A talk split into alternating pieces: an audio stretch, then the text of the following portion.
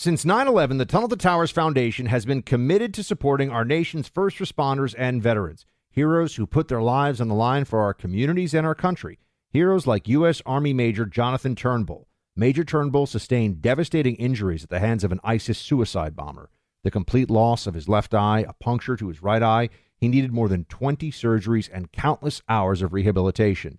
Tunnel to Towers paid off his mortgage and gave him a specially adapted smart home designed for his needs. He moves around his home more easily now. His home also gives him hope. With help from people like you, the foundation supports families like the Turnbulls. Join Tunnel to Towers in supporting America's heroes, our nation's catastrophically injured veterans and first responders, homeless veterans, Gold Star families, and the families of fallen first responders. Donate $11 a month to Tunnel to Towers at t2t.org. That's T, the number 2, T.org. 95 cents of every dollar goes directly to their programs. Hey, it's Will Friedle. And Sabrina Bryan. And we're the hosts of the new podcast, Magical Rewind. You may know us from some of your favorite childhood TV movies like My Date with the President's Daughter and the Cheetah Girls movies. Together, we're sitting down to watch all the movies you grew up with and chat with some of your favorite stars and crew that made these iconic movies happen. So kick back, grab your popcorn, and join us. Listen to Magical Rewind on the iHeartRadio app, Apple Podcasts, or wherever you get your podcasts. Brought to you by State Farm. Like a good neighbor, State Farm is there. Our kids have said to us since we moved to Minnesota, we are far more active than we've ever been anywhere else we've ever lived. Moving to Minnesota opened up a lot of doors for us. Just this overall sense of community, of values that, you know, Minnesotans have. It's a real accepting, loving community, especially with two young kids. See what makes Minnesota the star of the North. New residents share why they love calling it home at exploreminnesota.com slash live. So I, I know you've got a lot going on. But remember, I'm here for you. So bother me when no one's listening because I will. Bother me when it feels like it won't get better because it can. Bother me because you're never a bother. Whether it's a low point or a crisis, get help for yourself or a friend. Learn more at neverabother.org or call or text 988, available 24 7. You're listening to the Buck Sexton Show podcast. Make sure you subscribe to the podcast on the iHeartRadio app or wherever you get your podcasts. Welcome, everybody, to the Buck Sexton Show. On this episode, Stu Burguiere is with us. I've known Stu for over a decade, which means um, he is getting old. I am getting old. This is the reality of life all around us. You know him from the Glenn Beck radio program and Stu Does America, a TV show as well as podcast, which you should all check out. Stu, good to see you, sir. How's how's everything going? Buck, my man, uh, going really well. How about you?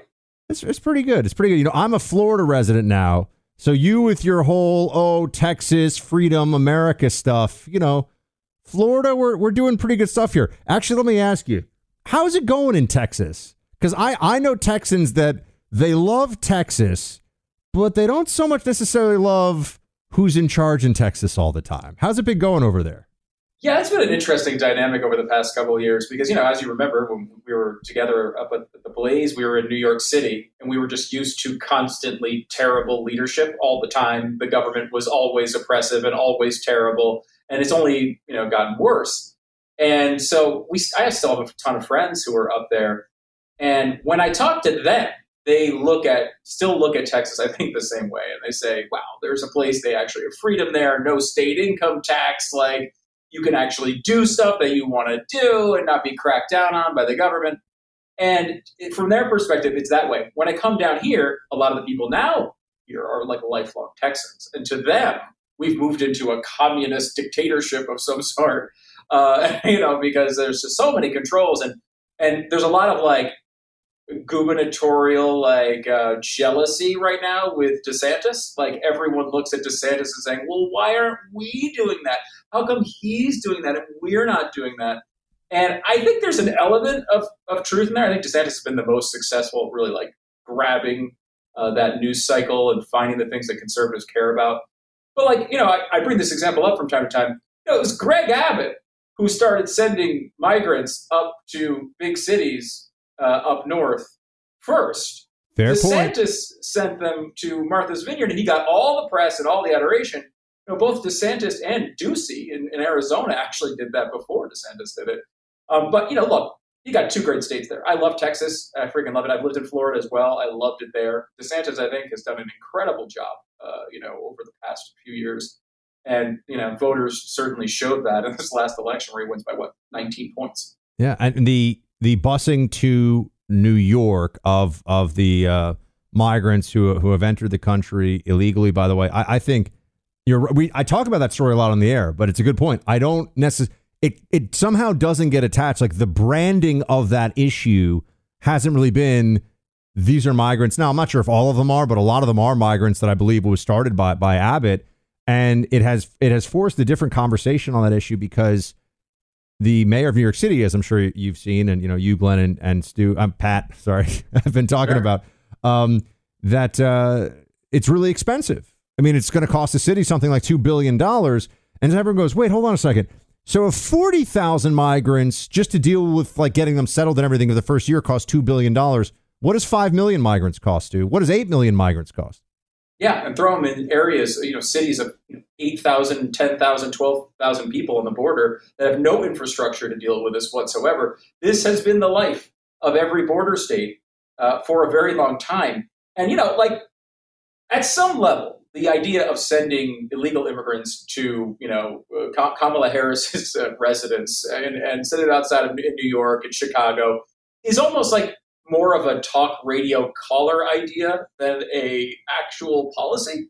And when I heard it, it was like, you know, first of all, it's a great idea, would make a great point, but it's a symbolic gesture, and you know, it's not going to solve the problem on the border, certainly. But I will say, it's actually been much more successful than I imagined when I first heard of the idea, because it has put these liberal um, mayors in this position where they can't hide. They can't say, "Oh, those mean racists down there on the border." They have to embrace every piece of our analysis of the border situation to get help from anyone. They have to sit here and beg to the media, please make them stop. This is impossible to deal with. And when you think of a city like New York with the resources they have, Washington, D.C., with the resources they have, the fact that they can't deal with just a few illegal immigrants really shines a light on what Arizona has had to go through, what Texas had, had to go through, and even California and New Mexico yeah. as well. You feel like El Paso as a city probably has a budget that you know wouldn't cover a, a few months of NYPD overtime, right? I mean, right, you know, not not exactly, but you get what I mean. It's it's the notion that the the border towns, and I've been down to them. I've been down to El Paso to the border to see. I know you guys spend a lot of time here in Texas. Spend uh, spend a lot of time at the border. McAllen, like you know, McAllen's not rolling in municipal cash, right? This idea that they should be handling all this is crazy. But uh, to your also to your point about. Uh, how it's worked out better than you anticipated. The Martha's Vineyard thing, I'll be I thought this I underestimated the awfulness and hypocrisy of rich coastal libs. And, and I come from the rich coastal lib enclave of New York City, right? Born and raised. I usually get, I usually know exactly what they're going to do. I figured, uh, Stu, that they were going to drop these migrants there. And just for the, knowing that the country was watching in the stunt, they would all just do the, oh my gosh, this is amazing. And we're going to, you know, we can't let's have all the all classroom instruction has to be bilingual now and uh, like we're let's you know celebrate Cinco de Mayo but every month or you know they would just come up with some thing you know what I mean some yeah. some way of of creating this and actually they freaked out and then they realized they were freaking out and everyone saw them freak out and then they pretended like they were cool with it for about six hours until they got them on a military transport back to the mainland. Oh, yeah. Uh, could it have been more glorious to watch that process play out? Because you're right. They, I thought we'd get that that thing, that that that that acting job, right?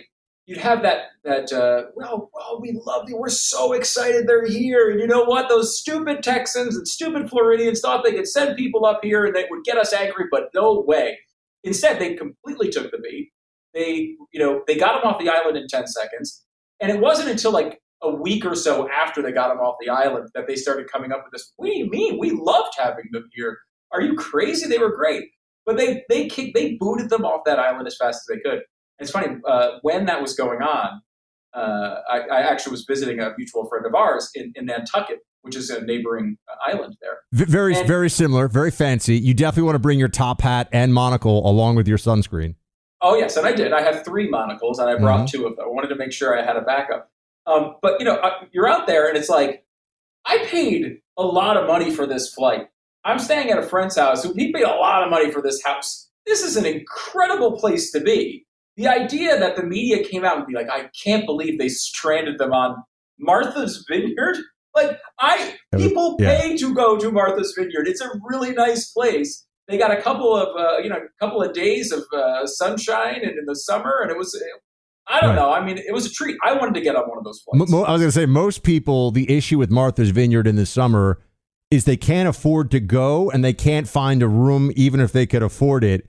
But they acted like they dropped these migrants in the middle of, you know, Death Valley or something, right? In yes. the middle of like a, the, you know, uh, like 50 miles outside of Barstow and, you know, gave them $5 and said, see what happens. It's like, no, actually, but I, I wonder where does the where does the immigration issue go for Democrats? Because you know Biden, he's he's started to make some moves. I, I guess a, toward the center isn't really right, just slightly less crazy. Right, toward the center sounds like it's good faith, but it just um, you know they're, they're looking at different authorities that they could use to expel migrants once they don't have the Title 42 anymore.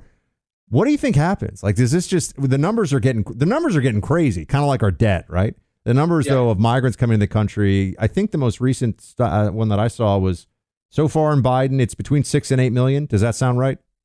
Sounds about right. Yeah, I mean, which is an incredible number over such a short period of time. You know, uh, I, to, uh, I, I bet you agree with this as well, Buck. But like, I think one of the most embarrassing things I have seen since I've been following politics was the withdrawal from Afghanistan. Like, I think it was one of the worst things our country's ever done. The way that was handled, um, and uh, the way we left so many people behind, and what a, the apocalypse that went on for that you know those few weeks and months as we decided to just kind of like, yeah, we're just going to leave everybody behind and see what happens. And what I what I find fascinating about that is they pulled that issue about six months after the withdrawal, and they went through the issues of how uh, how good of a job is Joe Biden doing, and Afghanistan was second worst. The border was below Afghanistan and the withdrawal, which was something that even liberals kind of came on board on and said, like, okay, this was a, you know, kind of a, a disaster. Unless you're on MSNBC, you were allowed to admit that. And you know, people look at that issue and really see it as a not only a weakness, but a constant weakness since day one when he got into office. And we, because of Title 42, we still haven't seen the worst of it. So I think there's a, a, a real, there's a bit of a political awakening in, in the White House where they say, and, and again, not Joe Biden's never awake, but I'm saying like his advisors that are saying, hey, we do have an election coming up. If Title 42 goes down and it is a complete catastrophe at the border, even a lot of our voters are going to notice that and say we you know we blew it on this one so they're trying to make steps i think to minimize i don't think they care that this many people come in across the border i think long term they're fine but they don't want that feeling of crisis and so the media is usually really nice to work along with them on this and, and, make it look like it's not a pending crisis. But at some point, it can, it can spin out of control. I think they'll try to control it to keep it under wraps. But honestly, when Title 42 goes down, I don't know if they're going to be able to do it. Yeah, I don't think that they have the structures in, uh, or rather, they've dismantled whatever structures were in place legally and otherwise to really be able to to do um, anything about it once Title 42 goes. Um, why hasn't the GOP been able to capitalize on this more politically? Well, they're terrible at it too. It would be more, would be answer number one. In reality, they're terrible at it too. But I think because um, you know because Biden has been so bad on this, and of course Obama was previously as well. I don't even know that it matters that much that they're bad. I, I think just being slightly less bad would be a positive choice for America on the border at this point.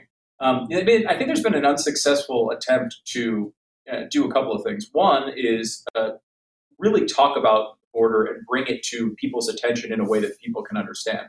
I think there's like a hesitance by some on the right to say, hey, like what they're doing to people on the border who are trying to come here illegally is inhumane. This is not just um, wrong and bad policy for the United States and bad policy for people in these cities. But it's also just inhumane what they're doing to uh, migrants that are coming over the border because we have this sense of rule of law which is we want people to, you know, not cross the border illegally, we we kind of I think shy away at times from showing the real inhumanity of this. And of course, the media is not going to do it. It's important to make sure we show the inhumanity of the people and how they're being treated when they come across the border, and then promptly send them back uh, to their their home countries. In addition to that, highlighting, and this is when I think you know Trump certainly did very very well on this, and others have as well, highlighting the crimes that do occur when people do cross. Um, no one's saying that every they, they come back with this every time. Oh well, you know, immigrants actually they always do this. Migrants actually have a lower uh, crime percentage than uh, than U.S. citizens. Well, first of all, they always lumped in illegal immigrants and legal immigrants, and it's important, I think, for a positive vision of conservatism to say, "Hey, legal immigrants, come here." But we we would love that. Come here through the legal process. We're going to manage that process. We're going to manage how many people come, who they are, what industries they're going into. That's all part of our right as a sovereign country. But we would love to have people who love America to come here and make us stronger. I mean, America is partially great because we're a bit of an all star team, right? Like we had the best people from all around the world who were like, hey, let's get on a boat and let's just go across the ocean and let's see what happens. Those people are ballsy people that take chances and build great economies like this. So Stu, I think your you know, analysis so far has been uh, has been so sensible that I just think the entire audience is nodding in agreement. And so I want to give you the opportunity to at least tick off some of the audience by talking about 2024 and Trump DeSantis and how this. Well, you know, this is a fun one. Oh man, we, Oh, yeah. you're dealing with it every day. I'm dealing with it every day. I want to I want to come back to that, but first, um, I don't even have to ask Stu. I know he's got my pillows at home. I know he's sleeping on my pillows. My pillows are amazing, and if you don't have them yet, folks, the My Pillow 2.0 is phenomenal. Mike Lindell invented the original My Pillow 20 years ago, and now the company's got this new technology, the My Pillow 2.0. This is what I've got on the bed. It's amazing. So I moved the original My Pillows to the guest bedroom, and now the My Pillow 2.0 that's on the main bed. Look, you're not going to be tossing and turning looking for the cool part of your pillow during the night anymore. The My Pillow 2.0 is an amazing deal right now. Buy one get one free because you're going to want two of them at least. Buy one get one free when you use promo code Buck. Go to mypillow.com, click on the radio listener special square, get this buy one get one free offer on the My Pillow 2.0. Enter promo code Buck. Get your My Pillow 2.0 now. You're probably a My Slippers guy too, aren't you, Stu? I no, rock he, them. he sells he sells more my slippers than my pillows. He actually that's their best sellers, the my slippers. I know. My slippers, my pillows. I got the sheets too. They're great. every member I, there was one holdout in my family who had like slippers that he liked you know that weren't the my slippers i got everybody else you know the whole sexton crew i got my brothers my parents you know every, and then he finally he finally succumbed he tried them on he's like yeah these are better so i'm just saying promo code buck go to mypillow.com um stu let, uh, let, let's start with broad broadly 2024 100% joe biden is the nominee for the democrats running obviously for reelection in your mind I think you know. Look, you're looking at a man who is 184 years old. So no, I do not think you can say 100 percent that he's the nominee. I will say that he's wanted this every moment of his life, and he he is still the president of the United States. So I believe he will run and be the nominee. I don't think you can, I, you know, I, outside of a health concern, I don't think there's any way that he does not become the, the nominee.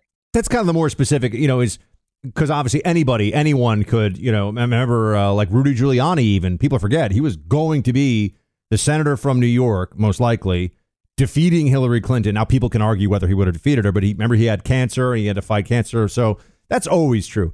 Barring a health related issue, though, you don't think because there's all these theories. I'm sure you get people, lots of people, writing in with the same kind of theories that I'm seeing, which is, oh, they're going to pull some kind of a switch and it's Gavin Newsom or Kamala's going to ascend or whatever. Do you see that or uh, or not? I don't. I, I think he's going to be the nominee. It is very difficult. You know, I, we, you know, I do a lot of stuff with, uh, you know, we're one of the elections analysts here at the Blaze, and you know, we look back at previous elections. It's just really hard to unseat someone who's already in office. It's very difficult. And Joe Biden, while unpopular, uh, is you know still uh, has the advantages of the incumbency. You don't want to throw that away. It's really hard to take out an incumbent, a guy who can wrestle the news cycle whenever he wants, a guy who can do speeches on our dime for his campaign. I mean, that sort of stuff is so valuable to someone, and you're not going to throw that away unless unless the health thing really hits so hard Um, or you know, you know, if his approval rating dropped to twenty percent, they may push him out. He may get pushed out, but I don't. I don't see that. I don't. I don't think that's going to happen. Yeah, I think the power of the incumbency is such that if Joe Biden is able to speak, but they still have to push him around in a wheelchair, I still think that he runs for president. I I, I don't yeah. think that. Look, you know, people would say, uh, what was it? Um, you're a big history guy. Didn't uh, was it Woodrow Wilson? I was. I thank you, Woodrow, Woodrow Wilson. Yeah. His wife was basically running the show while he was bedridden and completely incapacitated in the White House for many months. Yeah, they will weekend at Bernie's this guy uh, all the way to the, the White House again if they can. I mean, they kind of did that in 2020, right? He was just in his basement. He barely ever spoke. We didn't know if he could even, you know, he, he wouldn't even go outside uh, for months at a time. I mean, it was the perfectly designed campaign for Joe Biden. So my my uh, co-host, whom you know as well, Clay, he recently he he we, he's weekend at Bernie's is the way he likes to describe it too. Which I'm just going to tell everybody. I actually saw the movie because people are talking about the weekend at Bernie's presidency, whatever. Doesn't hold up very well, and and there's a weekend at Bernie's too. Did you know oh, that? yeah. They There's did a, a second one. Sure.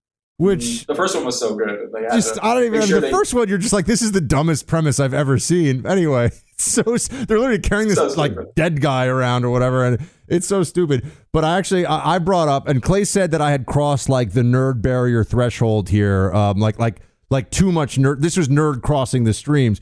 But I was like, well, I think it's kind of like Charlton Heston in in El Cid uh, at the end of the, you know Charlton Heston, Sophia Loren are you you know that epic historical movie, or am I that I crossed the nerd threshold too far? You, I can't. But neither Clay or I can see you. You're so far over the nerd threshold at wow. this point. I'm sorry. Wow. I'm sorry, Buck. He yeah. is in total agreement with you. There were like a few people who wrote oh. in that day. We're talking about, it, and they're like, El Cid, Charlton Heston, great film. But they put El Cid, the Spanish commander during the Reconquista. He's dead. He's mortally wounded. I think he's like just died. And they put him on a horse and they have him lead the charge because he was such a feared general. It's, it's sort of like sort of like that, except you know, it's not Joe Biden's not a general, nor is he feared. But you know, you get the similar concept about just putting somebody forward. All right, now you know you have everyone said that. Oh, it's just so fun to listen. You talk to Stu because Stu's so engaging, and I like all of his analysis. Trump, DeSantis. How do you want to? How do you want to talk about this one? I cannot. I get, you know what? I don't even want to say anymore because I'll start telling you what, what I end up dealing with. If I play a DeSantis soundbite on the radio these days, I get people furious at me. I'm like, I didn't even say anything. Trump soundbite, furious at me. So you tell me. It's weird because I think about two weeks ago, we all sort of agreed that DeSantis was doing a really good job and that Trump has had a lot of really good policies and know, they both had their role inside the conservative movement. That was two weeks ago. Now we're supposed to completely think each uh, each of them are Satan or God. Yep. I hate this stuff, Buck. I yeah. really do. Um, you know, look, I, there's going to be a battle here. I mean, DeSantis is going to get in the race. There's going to be a battle here, um, and they're going to have their moments where they go at each other. I didn't even think DeSantis. I mean, DeSantis agreed the other day with with Trump's, you know, being persecuted here by by Bragg in New York. He didn't even say it was wrong. He just came out and you know basically outlined why it was going on, and that was all of a sudden super controversial. Um, you know, you see a different a difference in styles here, and you know, Trump is Trump is held to some other different a different standard for whatever reason. Trump can at- brutally attack DeSantis, and no one says, "Oh, that's Trump being unfair." And DeSantis, you know, lightly attacks Trump, and everyone acts as if it's the apocalypse. I, I think that like the truth here is that look, the media and the left, rightly or wrongly, would like to face off against Donald Trump again. And the reason why I believe that's true is because they have what they see as a game plan. They look at it, they lost in 2016, and so they could easily be wrong again in 2024 if he becomes the nominee. But they know they enter a race with, uh, against Donald Trump at what a minimum 47% of the vote. 47% of the vote is just ungettable for Donald Trump at this point because people can't stand him. Now, those people a lot of times are making completely irrational decisions based on things they should not, not make voting decisions on. I mean, I, I, I you know, it's totally true. Like people uh, look at Trump and have this this bizarre reaction instead of treating him like a president or a pres- uh, you know a politician or just someone with ideas to consider, they treat him as if, you know, he's insta Satan. And that is going to be a you know a problem for Trump, but not a not a problem he can't overcome. With DeSantis, they don't know what the, the, the blueprint is yet. They don't know what the game plan is to go against him. They feel like uh, they look at Florida and they and they honestly are worried. This is a guy who won by 0.4 percent in one election and then won by 19 points four years later. That is not the sort of dynamic you want to go up against in an election where your guy is Joe Biden, who can barely speak. So I think like we can all make fun of them for saying, "Hey, let's try that." We're going to go up against Trump again. We can easily beat him, like they did in 2016, and got it through their head handed to them. But I do think that's the way they're looking at this right now. More Than a Movie is back with season two of the award winning film podcast, and this time with a lot more movies. I'm your host, Alex Fumero, and each week I'm going to talk to the people behind some of my favorite movies. From The Godfather, Andy Garcia. He has the smarts of Vito, the temper of Sonny, the warmth of Fredo, and the coldness of Michael. To the OG Spy Kid, Alexa Penavega. You had Carla Gugino, who's the coolest mom ever. You had Antonio, who's handsome, amazing, charismatic. And then Carmen and Junie. I felt like a lot of other kids felt like this could be me. To the legend behind La Bamba, Lou Diamond Phillips. When I walked in, I didn't think I had a shot at Richie because John Stamos's picture was already up on the wall. Every episode will feature interviews with the biggest actors, directors, writers, and producers behind your favorite films and tap into the history of Latinos in film. Listen to More Than a Movie as part of the My Cultura Podcast Network, available on the iHeartRadio app, Apple Podcasts, or wherever you get your podcasts.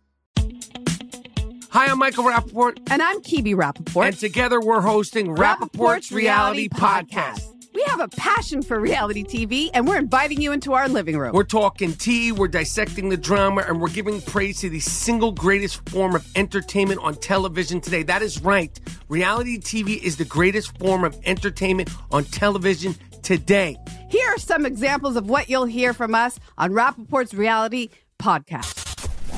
This is where we discuss all things reality TV, all things popular culture, and a little bit of Rapaport's reality, the reality of bit. us. We're a figuring out. And if we had been recording these last four or five days, Ooh. it, it would have been, Ooh, would have been the podcast juicy. would have taken a, a, a left turn. Listen to Rapaport's reality with me, Kebe Rapaport. And me, Michael Rappaport, on the iHeartRadio app, Apple Podcast, or wherever you get your podcast. Hey, I'm Jay Shetty, and I'm the host of the On Purpose podcast. On Purpose is dedicated to helping you be happier, healthier, and more healed. This week, I talked to Orlando Bloom in a rare interview where we went deep into how he got comfortable with fear, navigating the changes in relationships, and how to change the guilt and shame thought pattern. This conversation shows a never seen before side to Orlando Bloom and his unique life journey. I think we all struggle sometimes to really deeply believe that we are enough, that we're valued, that we're valuable. You know, we're imprinted by our parents from the age of zero to seven, right? Mm. I'm constantly trying to go like, how do I detach from my from this idea of what do, is that is that my baggage? It look like my baggage. I mean, I know. Oh, okay, that's mine. Let's unpack that. Listen to On Purpose with Jay Shetty on the iHeartRadio app, Apple Podcast, or wherever you get your podcasts. Welcome to 500 Greatest Songs, a podcast based on Rolling Stone's hugely popular, influential, and sometimes controversial list. I'm Brittany Spanos. And I'm Rob Sheffield. We're here to shed light on the greatest songs ever made and discover what makes them so great.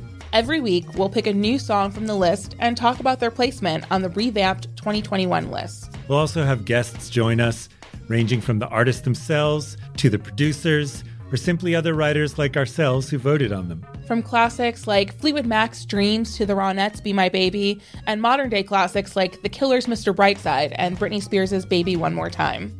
There's so many fascinating stories that have been forgotten, like Midnight Train to Georgia, starting with a phone call to Farrah Fawcett, or how the Yeah Yeah Yeahs inspired Kelly Clarkson's banger Since You've Been Gone and Beyonce's Hold Up. Listen to Rolling Stone's 500 Greatest Songs on the iHeartRadio app, Apple Podcasts, or wherever you get your podcasts.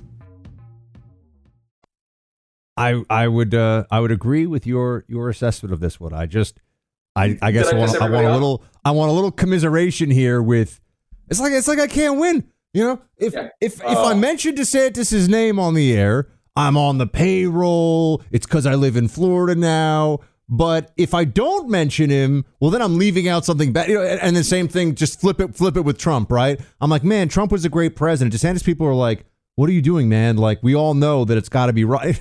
just Right. it's like we're we're so early on in this process that I'm sitting here. I'm just and and my thing is, I keep telling everybody, I'm like, I I haven't decided yet.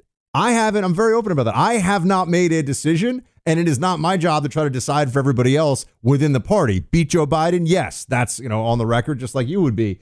But man, it is. Whew, it's getting it's getting frisky out there already, and and I do wonder, is it fair to say, I can't think of a time when a Democrat running for uh, president destroyed the like political brand of another Democrat running for president? Really? Like Barack Obama, Hillary Clinton. Okay, Barack beat her, right? 2016, Hillary runs. And I just feel like right now people are like, yeah, scorched earth, burn it down. Like two men enters, one man leaves. Isn't that uh, Thunderdome, right? Two men enter, one man leaves. And it's like, why do we have to take that approach? I don't think Democrats take that approach to primaries, or maybe maybe I'm, you know, I don't know. What do you think? I mean, maybe you could argue Bernie Sanders does a little bit of that, right? But I mean, I, even he comes around at the end, uh, usually. The Bernie people kind of did that, I guess, with Hillary at times. There were some complaints about that. But I do think we're going down a very dangerous road here. Uh, you know, I mean, I was thinking about this today. Let's just say we get into this, and again, DeSantis hasn't even announced yet. But if he, when, if and when he does, they get into this. There's this big battle. Let's just say it's those two. The other candidates never make any noise and you have a pretty, you know, visceral back and forth between Trump and uh, DeSantis, which I think would be correct to expect at this point. And one of them wins. One of them wins 52 48, and the delegates go the way they go, and one of them gets the nomination. What then? Because you are going to need every single person in the conservative movement and the moderates and uh, old school Republicans and a bunch of libertarians and a bunch of other groups to put together a coalition that's going to actually get over 50% of the vote. You're not going to do it with Donald Trump's base. You're not going to do it with Ron DeSantis' base by themselves. And if those two groups hate each other uh, and, and will not go out there and vote for the other guy, you're going to lose. I think we saw that in 2016 with the Bernie bros. They got so hardcore on their Bernie train, they got angry at Hillary for what she did, and I think correctly so on some of that. And some of them uh, did not turn out in 2016, and I think you could argue it cost them the election. This could easily happen again in 2020, and there's no reason for it. Like both of these guys offer things that you can look at and say, okay, these are good things. You know, Trump fights harder than everybody. We know that. But DeSantis has a different brand of fighting that is more tied to maybe policy and and I think is a is an approach that's a little harder to uh, attack than uh, than Trump's uh, style. Trump though has that will, you know, force of will that he can push through almost anything. I mean, I think you look at just the Stormy Daniels thing. You know, it probably sinks a bunch of politicians. He walked right through that, no one even remembered it a few years later. So there's that something that is one of the reasons I try to be uh, I try to approach this with some degree of humility as a commentator, analyst, whatever. Because Trump, all the things that we think we know about politics and how it plays out, a lot of it doesn't apply to Trump or hasn't applied to Trump the way we thought it would. Right? It's just Totally. there's just stuff that. And, and by the way, you brought up uh, the Stormy Daniels thing, but even like um, the you know Billy Bush tape, you know the the Democrats thought finished Yeah. finished because of I that thought tape. he was. I thought he was in serious trouble after that tape Right, too. you know, I mean, that- look, th- but that's but the, yeah, that- exactly right. That's you're like, oh gosh, like right before the election. That's not you know. And we could talk about whether it really was a big deal or not. But the point is, it wasn't going to play well. And Trump was just like, meh, whatever. Like Yeah, locker room and- talk, leave it alone. And Yeah. everyone- people are just like, okay, like that's it. So there's a different a different set of rules for him. I will also say, um, you know, uh, the whole meatball Ron thing. I knew that was going to go going to go going to go away, and it was because I had seen DeSantis uh, in person a few months apart, and I'm like, this guy just shed like 20 to 25 pounds. Uh, that's a guy. That's a man who's running for president. Yeah. uh, right there, Buck. But I was, I was like, we're hitting the Trump, who like like me, I can't speak for you, fondness for cheeseburgers. Mm, Okay. I Yep. have to have the gluten free bun. But I don't know if Trump, with his fondness for cheeseburgers, should be calling somebody else like, you know, meatball Ron or whatever. Like, I'm just, you know, I thought that was that was not the nickname's not as good. I'm a, a, a newly married man, Stu, and you've been how how many years you been married? Oh my gosh, uh, tw- 21 this year.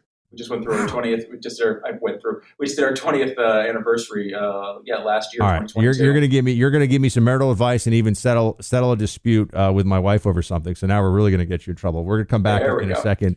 That's right. Keep it on the hot seat, everybody. But have you ever tried Choq? Let me tell you about it. If you want better energy, better focus, better drive, you can get dialed in with the right everyday supplements from Choq, and they're helping so many young men and women in this audience. I've introduced you to Choq now for months, and they make the most effective supplements that bring your energy levels back to normal. They spend years looking for the right helpful ingredients and organize them into products especially made for men and women. So if you're looking for something to get you a little bit of a boost that's more than just, in my case, you know, used to be coffee cup number five or six in the afternoon, try Choq's Male Vitality Stack. And for the ladies out there, hormone optimization and, and trying to get the right biochemical balance, really important.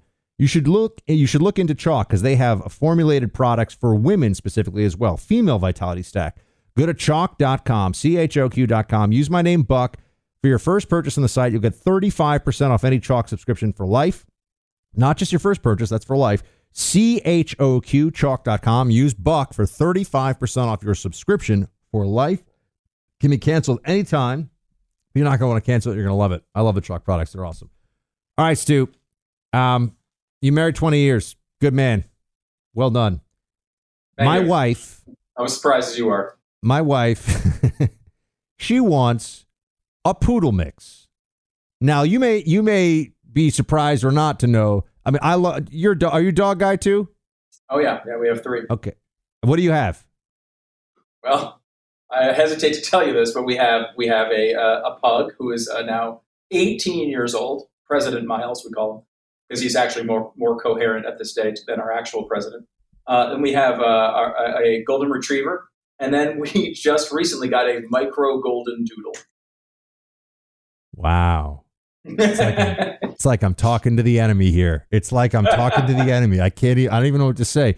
So what I was going to tell you is her. She loves these poodle mixes. She loves. She wants a doodle. She wants a doodle. And I'm. It's not even that the doodle thing. I just poodles for me. I mean, I would rather give me a Rottweiler with a mohawk that like is constantly slobbering over everybody and terrifying. Poodle would just be uh, as, as alone, and I'm the poodle people in the audience are going to get mad at me, and that's okay. That's just not a high choice dog for me. Poodle mix, I'm maybe okay with. I, President Miles, you said is his name. I'm a Yes. squashed face dog guy. Oh I yeah. Oh yeah. I love bulldogs, pugs, boxers, anything brachycephalic, any of those dogs.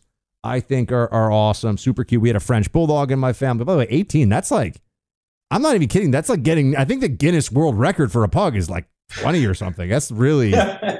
Anyway, Yeah, he, he looks like he's getting uh, close. Unfortunately, I mean, he, we keep thinking every time like Christmas rolls around, we're like, oh, this is going to be the last year, and he's like, nah, screw you, I'm, I'm around for five more.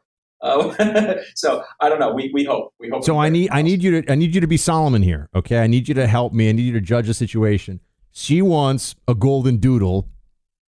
I want basically an overgrown pug like an English bulldog. Is that would be my I'd get an English bulldog or something. But you know, pu- pug would be fine. Pug would be fine. It's funny. You it's like you cuz you're so is our better option here to go with and I'm not even kidding. We we've talked about this. Golden retriever we feel like splits the difference. Is golden retriever the move or do we each get the breed of dog that we want and just have two dogs? Wow, uh, this is a fascinating, fascinating dynamic you're talking about here. Let me give you a quick breakdown of the situation. Um, I love pugs. We've had two pugs. They're awesome dogs, like the best, like uh, temperament. They are this. All they care about is hanging out with you. They will play with you every second you want to play with them, and then the second you're done, they just flop on the floor. You don't have to deal with them at all. Like they are awesome, awesome, awesome dogs, um, and I love them. We had a, one our previous dog uh, who passed away was 16. So we got some good years out of both of these dogs. They were awesome. Um, the, the golden retriever, sh- she's great. I mean, everybody knows golden retrievers are great dogs. They're big, obviously. They're bigger. Um, and uh, but you again can have a lot of fun. You can, you can go to the park and throw the ball, but they'll also curl up next to you. They they you know they're just great temperament dogs. The golden doodle is interesting. So we there's like multiple varieties. Of Aha, the doodle. plot thickens there, Yeah, Mrs. right. Sexton. Go ahead. no, no, it's I, I. So you have the golden doodle, and like I will be honest with you, like I'm not a, like in love with the look of the golden doodle, especially the ones that look like giraffes, right? Where they have the like really long legs and they're super tall. Now our little uh, dog Ivy uh, has got she's a micro doodle, so I think like second to smallest size. I think there's four sizes. She's the second to smallest. Um, a, a little little dog. She's adorable, like super, um, uh, like almost like uh, sheepish. Like she's super in look as well, but like is like super like she'll just kind of sleep, walk up really slow, like slink in. She's like always loves to be pet. Well, like if, as soon as you stop petting her, she'll like put her nose under your hand for you to begin again. Like she constantly wants attention. Awesome dog, uh, you know I love her. The what, one big difference here, and I don't know what your dynamic is with this, Buck, but I'm going to tell you it's a big one in our house.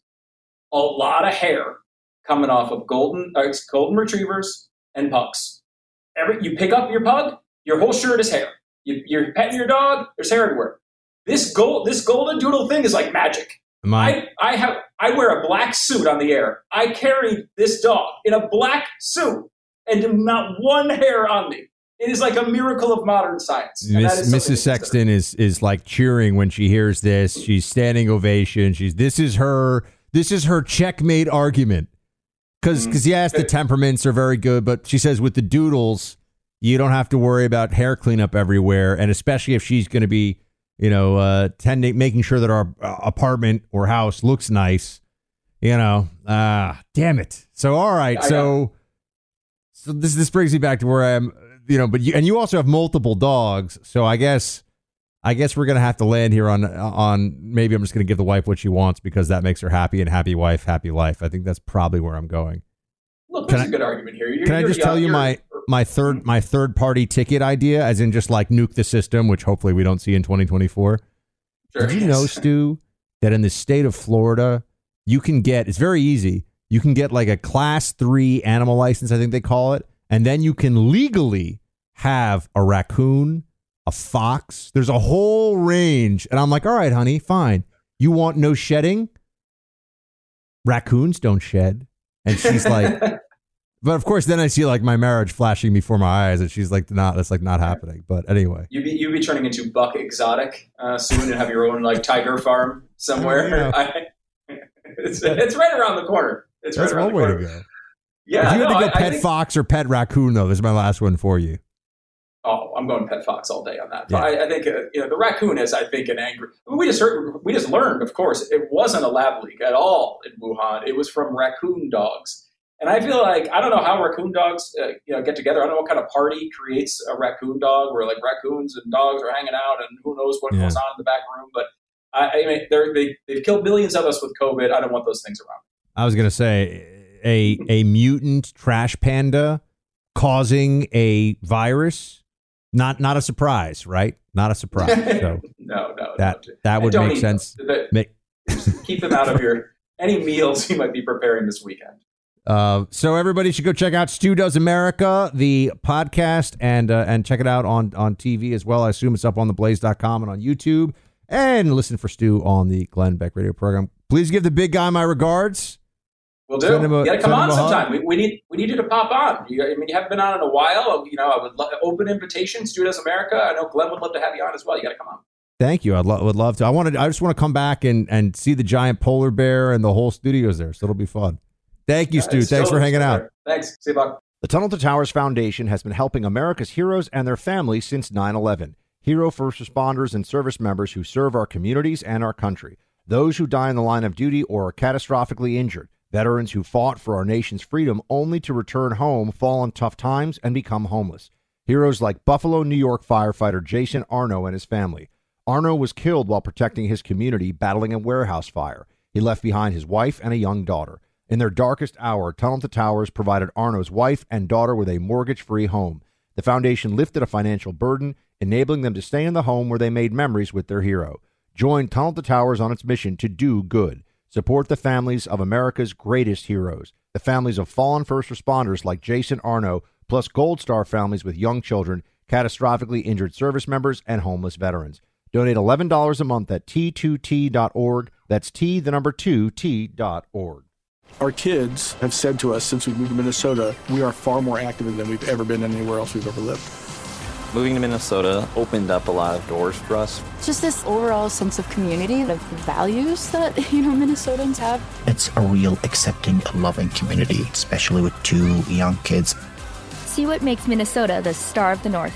New residents share why they love calling it home at exploreminnesota.com/live. So I, I know you've got a lot going on. But remember, I'm here for you. So bother me when no one's listening because I will. Bother me when it feels like it won't get better because it can. Bother me because you're never a bother. Whether it's a low point or a crisis, get help for yourself or a friend. Learn more at neverabother.org or call or text 988, available 24 7. More Than a Movie is back with season two. I'm your host, Alex Fumero, and each week I'm going to talk to the people behind your favorite movies. From The Godfather, Andy Garcia, He has the smarts of Vito, the temper of Sonny, the warmth of Fredo, and the coldness of Michael. to the legend behind La Bamba, Lou Diamond Phillips. When I walked in, I didn't think I had a shot at Richie because John Stamos' picture was already up on the wall. Listen to More Than a Movie on the iHeartRadio app, Apple Podcasts, or wherever you get your podcasts.